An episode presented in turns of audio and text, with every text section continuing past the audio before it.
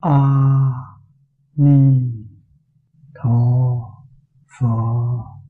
A-mi-thô-phò,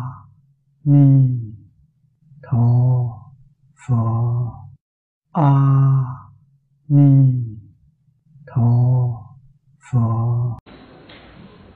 Chư vị đồng tu, xin chúc mừng năm mới A-di-đà Phật. Tôi tuổi tác đã cao rồi, khí lực không còn mạnh nữa, nên cố gắng ít nói chuyện. Hôm nay tại nơi đây là bữa tiệc họp mặt của người một nhà. Tất cả mọi người đều cùng tề tụ, không có người ngoài, nên cũng xin nói vài câu với mọi người. Nói điều gì vậy? Tôi học Phật.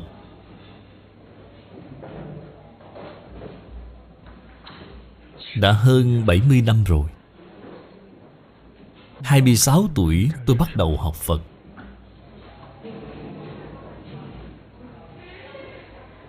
Ba mươi tuổi thì xuất gia. Sau khi xuất gia thì đa số thời gian là ở nước ngoài. Tuy cũng có trở về đây ăn Tết, nhưng đều rất vội vàng.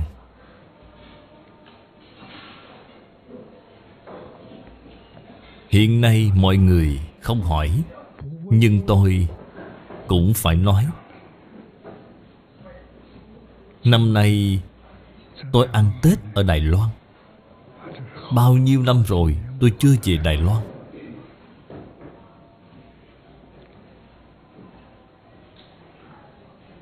Một ngày trước,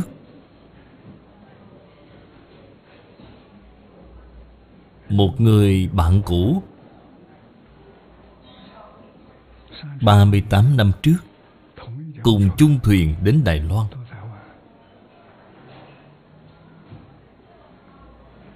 Mấy ngày trước đã qua đời rồi.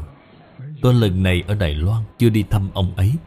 Ông ấy ở phòng chăm sóc đặc biệt trong bệnh viện. Tôi vẫn chưa đi thăm ông ấy.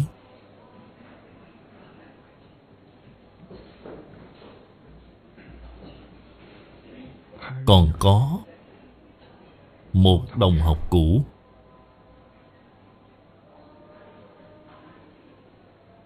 Là bạn học cấp 2.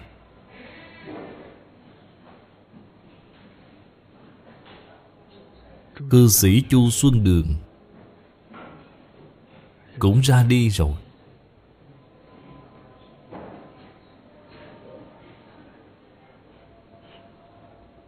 Tại buổi họp mặt mừng năm mới, những người bạn đến tham dự mỗi năm một ít đi.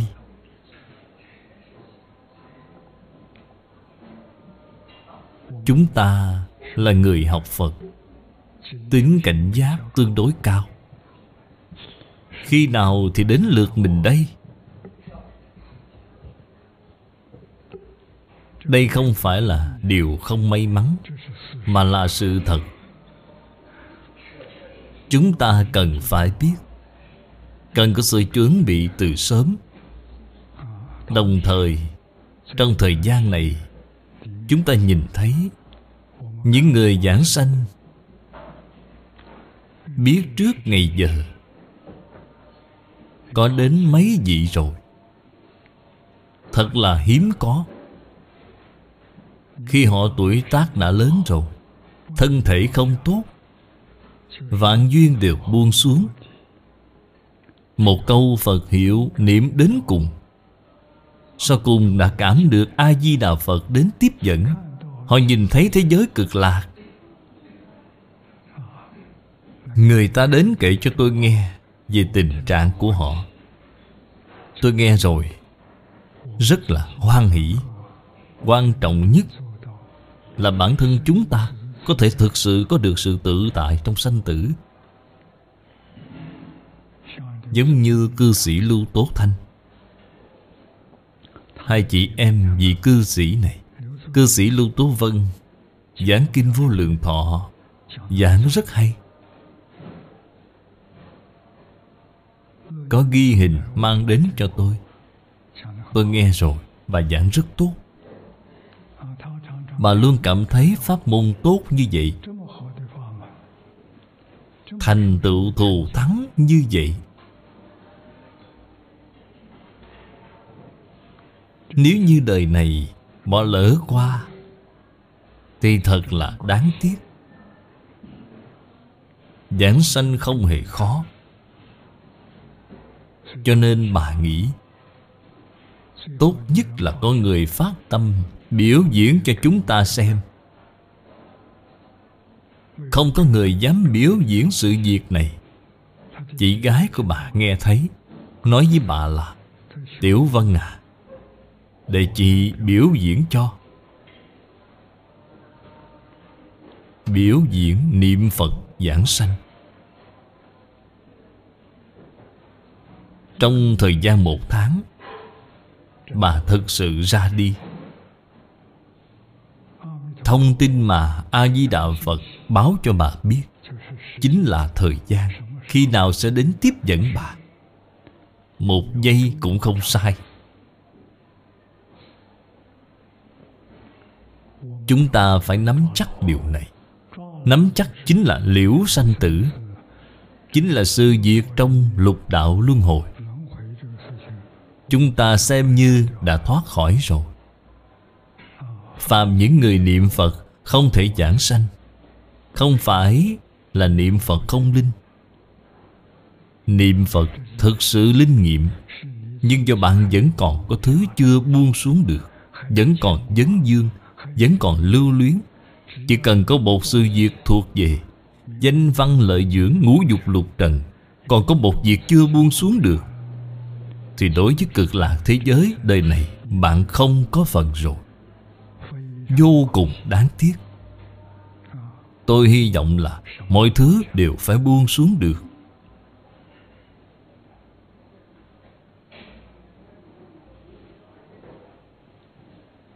Đạo tràng này của chúng ta, mong rằng đạo tràng này tương lai là một đạo tràng nhỏ, có duyên nhất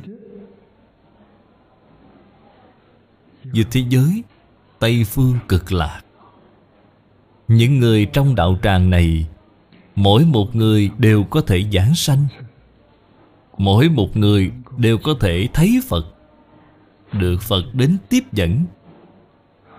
Bí quyết không có gì khác. Đời này của tôi, lúc còn trẻ không hiểu chuyện, cho rằng tôn giáo đều là mê tín, cho nên đối với tôn giáo không có thiện cảm.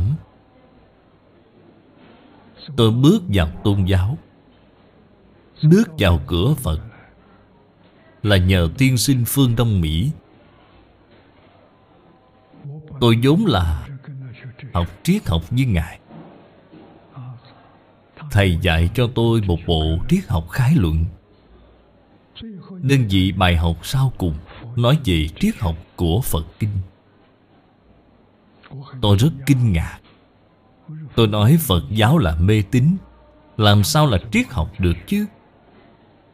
Thầy nói anh còn trẻ, anh không hiểu thôi. Thích Ca Mâu Ni Phật là một nhà triết học vĩ đại nhất trên thế giới. Triết học trong kinh Phật mới là đỉnh cao của triết học trên thế giới.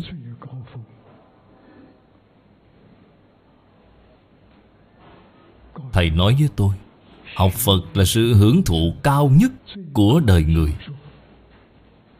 Chính thầy đã dẫn dắt tôi vào cửa Phật.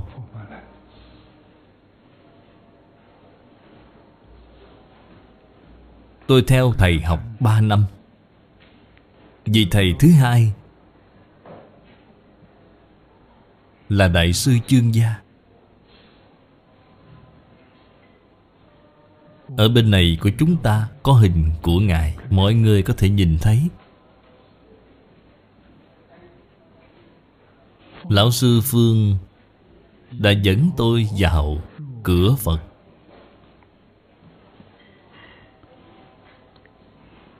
Nhưng làm thế nào để có thể chứng quả? Niệm Phật giảng sanh là sự chứng quả trong tịnh tông.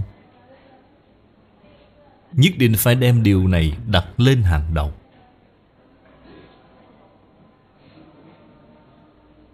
Nếu như không thể buông xuống thì việc giảng sanh không thể nắm chắc rồi. Khi nào buông xuống vậy? Ngay lúc này phải buông xuống.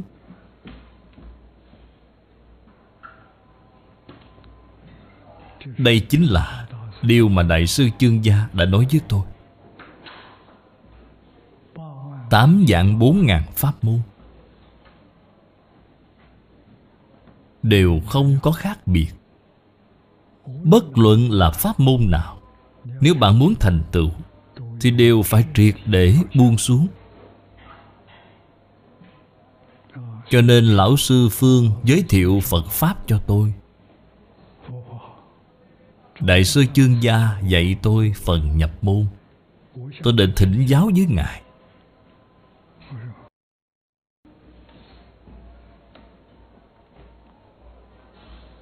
Thỉnh giáo là làm thế nào? Công phu mới có thể đắc lực. Chính là nói việc tu hành. Tôi cũng thường kể cho bạn bè nghe. Tôi nêu ra câu hỏi với Thầy là: tu hành trong nhà Phật có phương pháp nào để công phu nhanh chóng đắc lực hay không?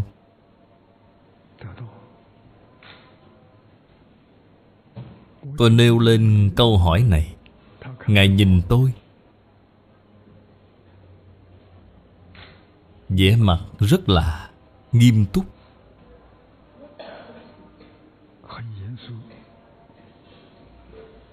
Tôi cũng nhìn Ngài, tôi đợi Ngài trả lời tôi. Đã nhìn nhau như vậy 1 giờ đồng hồ.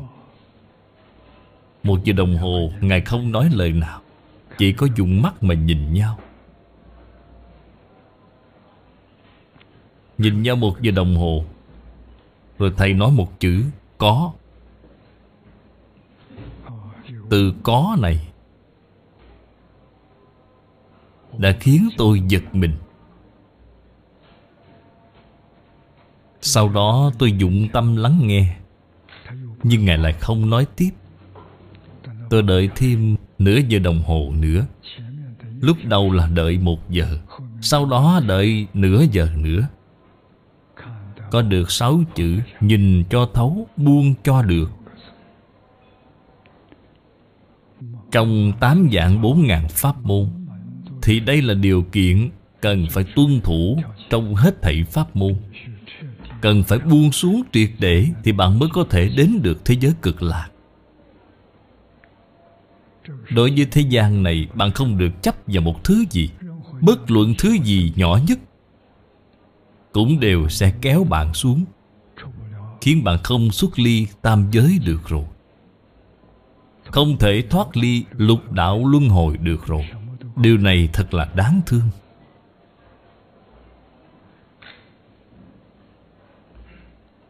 Cho nên cần phải buông xuống. Những thứ mình ưa thích cần phải buông xuống. Những thứ mình chán ghét cũng phải buông xuống. Bất luận bạn như thế nào, chỉ cần bạn có một thứ thuộc về hỉ nộ ai lạc không thể buông xuống thì bạn sẽ không đi được rồi. Cho nên chúng ta cần dùng tâm thanh tịnh, tâm bình đẳng mà xử sự đối người tiếp vật.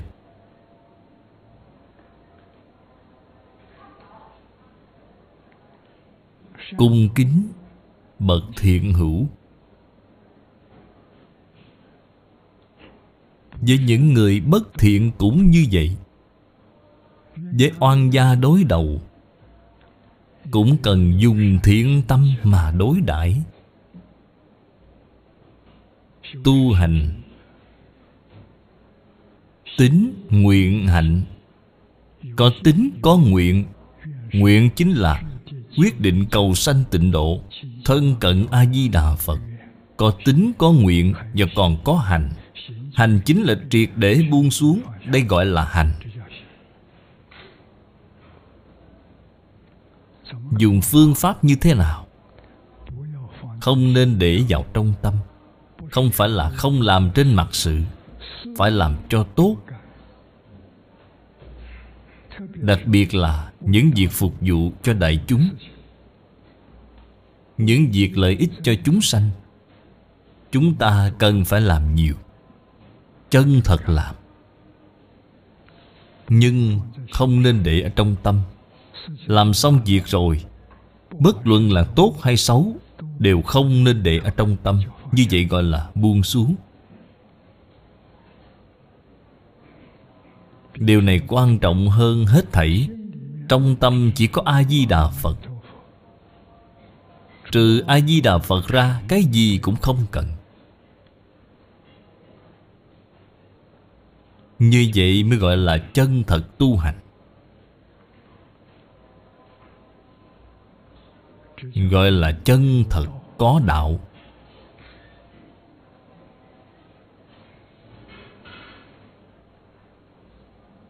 Khi nào mới buông xuống vậy? Ngay lúc này phải buông xuống. Căn bản là không được để vào trong tâm, thì mới có được điều kiện cảm ứng với A-di-đà Phật.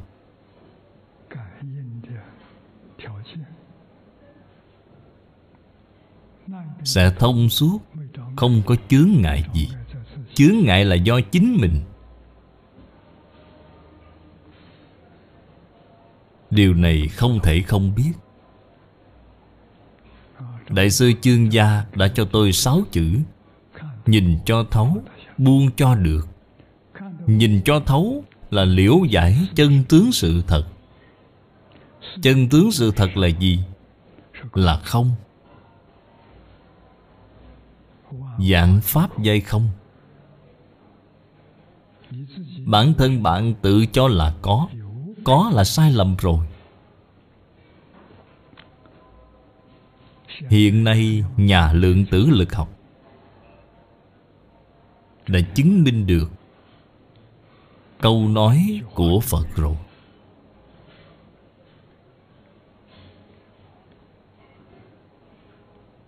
Một khoảng thời gian rồi tôi không lên núi. Trên núi chỗ nổi bật nhất có một cái tiệm nhỏ.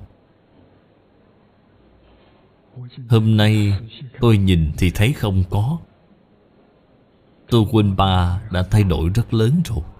Cái tiệm nhỏ đó không còn nhìn thấy nữa. Trước đây chúng tôi ở đó, thường thì uống một tách trà, ăn một chút điểm tâm.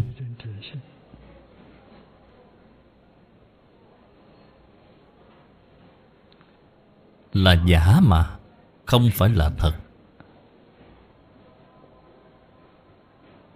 Cách nhau một thời gian lâu như vậy, cái tiệm nhỏ đó vốn dĩ là không có, hiện tại vẫn là không có.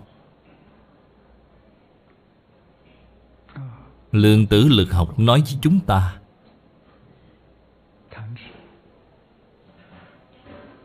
một khẩy móng tay như vậy là một giây đồng hồ. Trong một khẩy móng tay, một giây này còn có thể quay trở lại được hay không?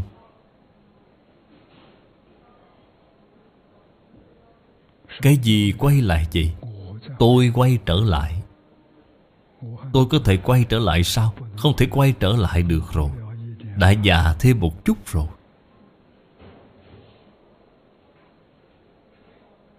Ở nơi đây có sanh lão bệnh tử, lại tiến gần với cái chết thêm một ngày nữa rồi. Không ai có thể thoát ly được. Cho dù không thích nghe, nhưng đây là chân tướng sự thật. Bạn không có cách gì để giảng hội. Làm thế nào để giải quyết vấn đề này? Phật đã dạy chúng ta còn nghiêm trọng hơn so với lượng tử lực học. Đối với lượng tử thì một giây không thể quay trở lại, từng giây trôi qua. Bạn có thể không giác ngộ sao? Chúng ta là không có, bạn từ chúng mà giác ngộ. Chúng không có, tôi cũng không có. Như vậy thì đúng. Nếu chúng có và cái ngã này cũng có thì phiền phức đến rồi. Phải đoạn trừ cho thật sạch sẽ mới được. Trong Kinh Hoa Nghiêm, Phật dùng cách nói khẩy móng tay của nhà Phật. Trong một khẩy móng tay có bao nhiêu sanh diệt, có bao nhiêu hiện tượng sanh diệt vậy? Có 320.000 tỷ ý niệm. Chính là ý niệm của bạn, ý niệm của A-lại gia. Bao nhiêu niệm trong đó đã trôi qua vậy? Là 320.000 tỷ ý niệm. Tức là 3 tỷ 2 nhân cho 100.000. Nhiều niệm đến như vậy. Những ý niệm này đều là sanh tử, đều là luân hồi. Việc này bạn cần phải biết. Cho nên ý niệm tốt nhất của chúng ta là A-di-đà Phật. Không có điều gì tốt hơn điều này. Thực sự đã có người làm ra cho chúng ta xem rồi. Chúng ta nghĩ đây đều là A-di-đà Phật đến biểu diễn.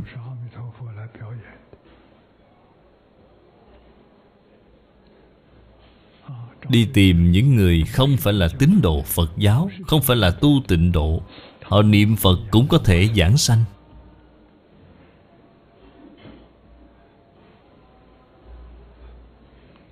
Họ đến làm cho chúng ta xem, đến giúp chúng ta tăng trưởng tín tâm, nguyện tâm, triệt để buông xuống.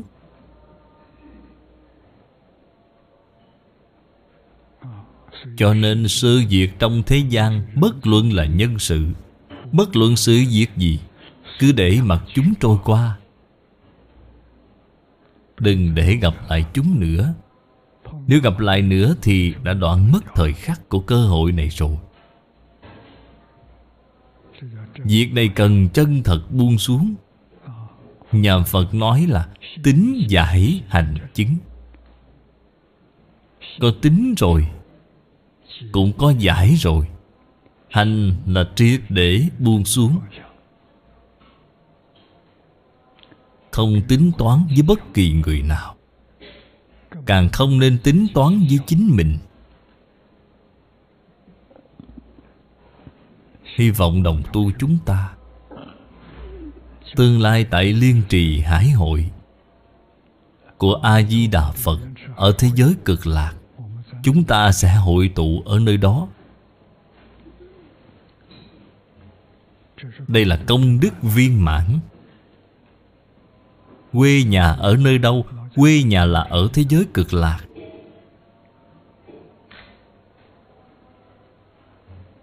Thế giới cực lạc vô lượng thọ. Thế giới cực lạc không có sanh diệt.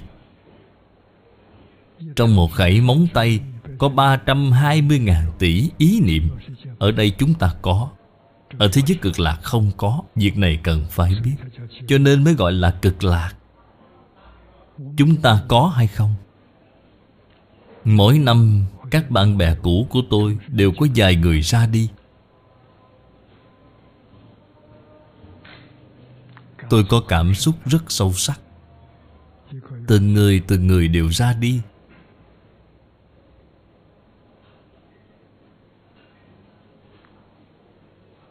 Cho nên tôi đến nơi đây giúp đỡ mọi người. Chúng ta cùng nhau tay nắm tay mà đi.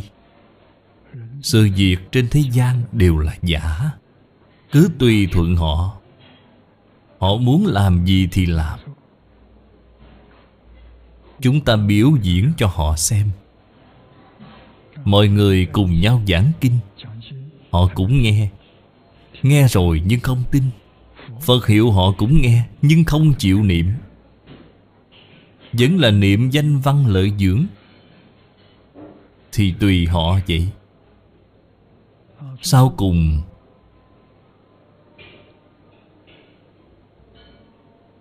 rời khỏi thế gian, họ qua đời rồi.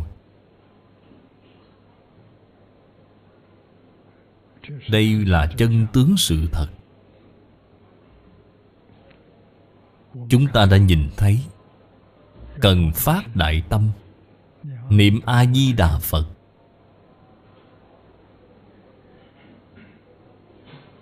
Tôi muốn học theo những người đã giảng sanh, những vị có sự biểu diễn tốt nhất, chân thật không dối, làm ra tấm gương tốt cho chúng ta. Chúng ta cần học theo họ. Đặc biệt là hiện nay thế giới này tai nạn nhiều như vậy. Tai nạn từ đâu mà ra?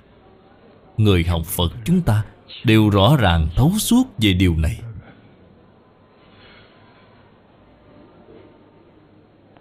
Phật đã nói với chúng ta, tổ sư đã chứng minh cho chúng ta. Thế giới này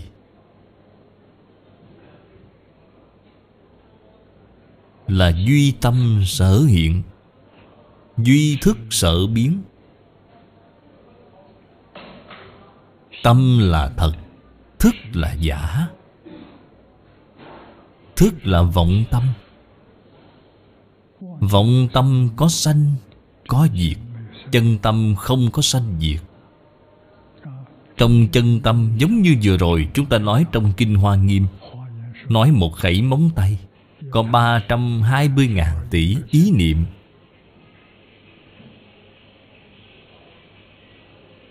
Mỗi một niệm, nếu như chúng ta không có công phu, không buông xuống được, thì mỗi một niệm đều là một nghiệp nhân sanh tử.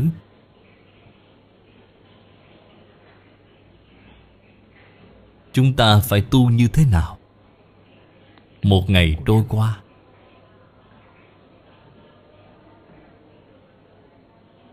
một chút tơ hào ấn tượng cũng không lưu lại. Đó là cao minh. Việc tốt, việc xấu cứ để mặc chúng, cứ để chúng trôi qua. Một giây này trôi qua rồi, một ý niệm trôi qua rồi, cứ mặc chúng trôi qua. Đừng nghĩ đến. Cái xấu, cái tốt đều không nghĩ đến. Cái tốt là không, cái xấu cũng là không. Bạn nghĩ về chúng làm gì chứ? Hãy dùng ý niệm này nghĩ về A-di-đà Phật. Vậy thì đúng rồi. Hy vọng niệm câu A-di-đà Phật cả ngày, không cho gián đoạn, thì chúng ta quyết định giảng sanh sẽ có phần. Năm nay chúng ta có duyên tề tụ ở nơi đây. Hy vọng chúng ta trong một đời này, trong mấy năm ngắn ngủi này, tuổi tác của tôi cũng đã cao rồi. Trong mấy tháng ngắn ngủi này, y theo lời dạy của Lão sư Phương, lời khai thị của Đại sư Chương Gia, còn có rất nhiều vị đã giảng sanh, làm ra tấm gương rất tốt rồi. Chúng ta xem thấy rồi.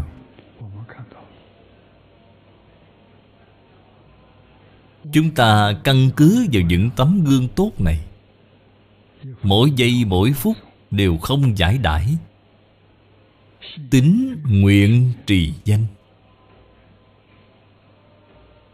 thì đúng rồi, sẽ không sai. Tương lai quê hương của chúng ta là thế giới cực lạc. Trên kinh nói về thế giới cực lạc rất rõ ràng. Con người được vô lượng thọ, hết thảy vạn vật cũng đều vô lượng thọ. Đồng thời, sự biến hóa của cảnh giới là tùy theo tâm mà biến hiện ra. Tôi tin là sanh đến thế giới cực lạc rồi, thì sự lựa chọn đầu tiên nhất định sẽ là lựa chọn nghe A-di-đà Phật giảng kinh thuyết pháp. Nhất định sẽ đặt điều này lên hàng đầu. Cho nên đến thế giới cực lạc tương đương với việc thành Phật rồi, không có một chút tơ hào ưu tư lo lắng. Phàm những gì gây chướng ngại thì người muốn giảng sanh phải cẩn thận, đừng để bị chúng lừa. Thật sự cần triệt để buông xuống, đừng để vào trong tâm. Thứ tốt không để vào trong tâm là giả mà, thứ xấu cũng là giả. Thiện ác đều không đặt vào trong tâm, như vậy là đúng. Trong tâm chỉ có tín, nguyện, trì danh. Món quà năm mới này của tôi xin tặng cho các vị đồng tu. Xin cảm ơn mọi người. A-di-đà Phật. A-mi-thô-phò. A-mi-thô-phò. A-mi-thô-phò.